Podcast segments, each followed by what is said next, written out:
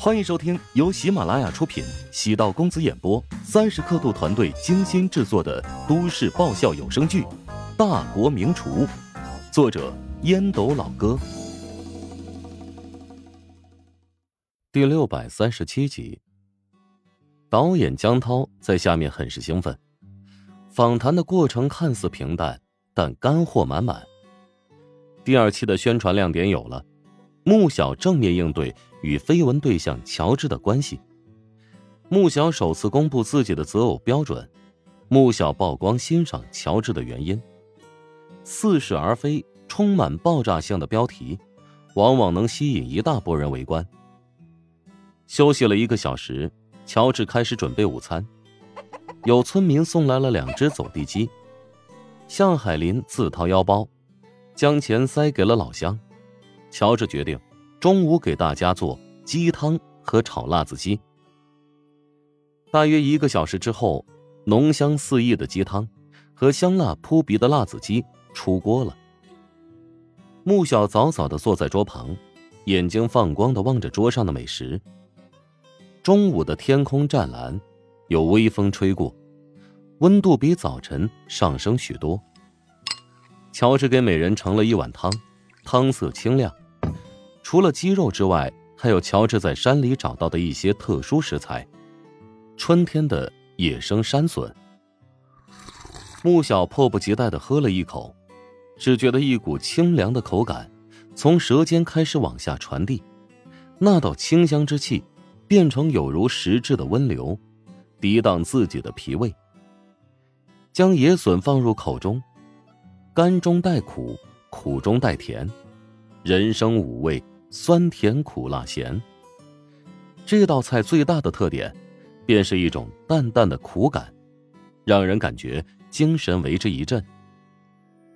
林动面色窘迫的望着鲜红的辣子鸡，浓郁的香气刺激味蕾，分泌出旺盛的口水，但他怕吃辣，又不敢轻易尝试。向海林作为一个无辣不欢的男人，吃得十分开心。尤其盘子里堆积如山的红辣椒，让人越吃越辣，越辣越爱上头。没想到乔治不仅烹饪湘南菜和湘北菜有一手，在巴蜀菜上也有很高的水准。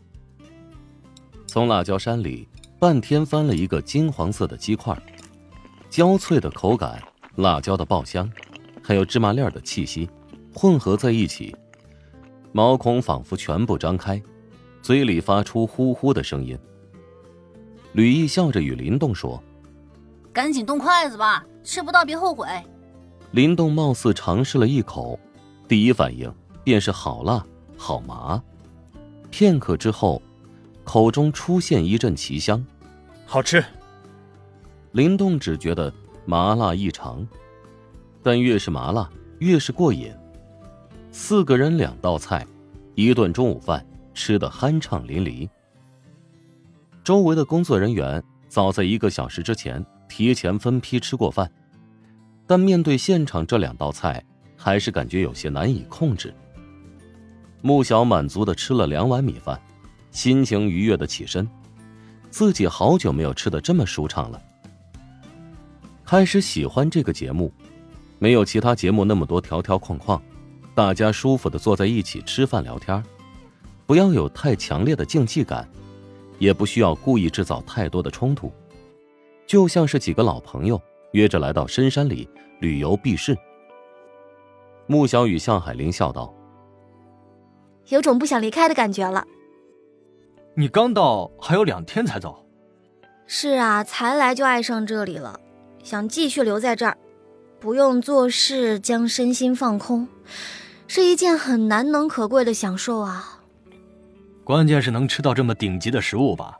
如果换成很难吃的食物，怕你立即就打算卷铺盖离开了吧？向老师，你真讨厌！为什么要说出我内心的真话呢？身处何处不重要，关键是有一个美好的东西值得自己留下。要不你成为咱们的固定嘉宾吧？如何？哦，那可不行，我的档期太满了。回去之后就得准备完结现在手上那部戏，然后准备另外一部戏的开机。呵 呵跟你开玩笑的，你那么贵，请你来一次，项目制作费几乎要被掏空了。向老师不带这么嫌弃人的吧？这样吧，我帮你们多干点活。下午我们的活动你得积极参与一下，否则晚饭不让你吃。吃完饭后，大家聊了会儿天到了三四点钟左右，节目组宣布了接下来的任务：去周围村庄跟老乡要一些当地的特色食材。然后准备晚饭。乔治和穆小一组，吕毅和林动一组，向海林留守基地。吕毅跟林动两人的脸皮薄，只索要了一些蔬菜；乔治和穆小则厚着脸皮跟老乡要了腊肉和一只活鸭。表面上是厚着脸皮跟老乡们讨要，其实节目组暗中都会支付费用，而且还不少给。返回基地的过程中，穆小突然说走不动了。乔治以为他故意找事儿，头也不回的朝前走。绕过另一个转弯，摄像师提醒乔治：“穆小好像真的受伤了。”穆小暗骂乔治没良心，脱掉了鞋子，脚底出现了两个很大的血泡。正准备穿上袜子，乔治又重新出现。乔治尴尬的挠了挠头。啊，原来真受伤了呀！这才走多远，啊脚底就磨出血泡了。你别管我。穆小不搭理乔治，乔治摸着下巴想了想，朝远处走去。穆小气得牙痒，以为乔治真的不管自己了。他虽然名气大，但也没那么娇气。以前学习跳舞的时候，脚上也出现过血泡，不照样忍下来了？勉强起身。旁边的编导想要帮他，被他轻轻推开。真人秀节目的工作人员不到万不得已，不能参与嘉宾的活动。不远处传来咕噜咕噜的响声，乔治推着一个看上去很破旧的板车过来。我推你回基地。我还以为你真狠得下心，不打算理我呢。穆小哭笑不得，心里有些感动。将地上的那些食材绑在了板车上，再将穆小扶上板车，然后推着穆小朝前走。穆小望着乔治无奈的脸，忍不住笑出声。我之前看过一部电视剧，有一个媳妇出嫁，便是坐在板车上。你清醒一点，据说这板车之前是用来运送猪的。穆小面色果然变化，想要跳下来。他有洁癖，手上抹着的地方黏糊糊的，他恶心的差点吐出来。乔治连忙哈哈大笑：“ 逗你玩的，这板车呢是用来运输木材的，主人开了一家木材加工厂。”你真是个坏蛋！旁边的摄像师面面相觑：“我去，乔治还真是个非人类啊，竟然敢捉弄木小！”拿他开玩笑，在节目组所有人心中，穆小都是高高在上，必须捧在手心的对象。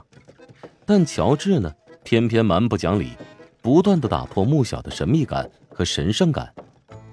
而穆小似乎并不虚无缥缈，离开电视剧，回归生活，只是一个拥有喜怒哀乐的普通人。换个角度来看，穆小走下神坛，反而会让别人对他。有更深的了解。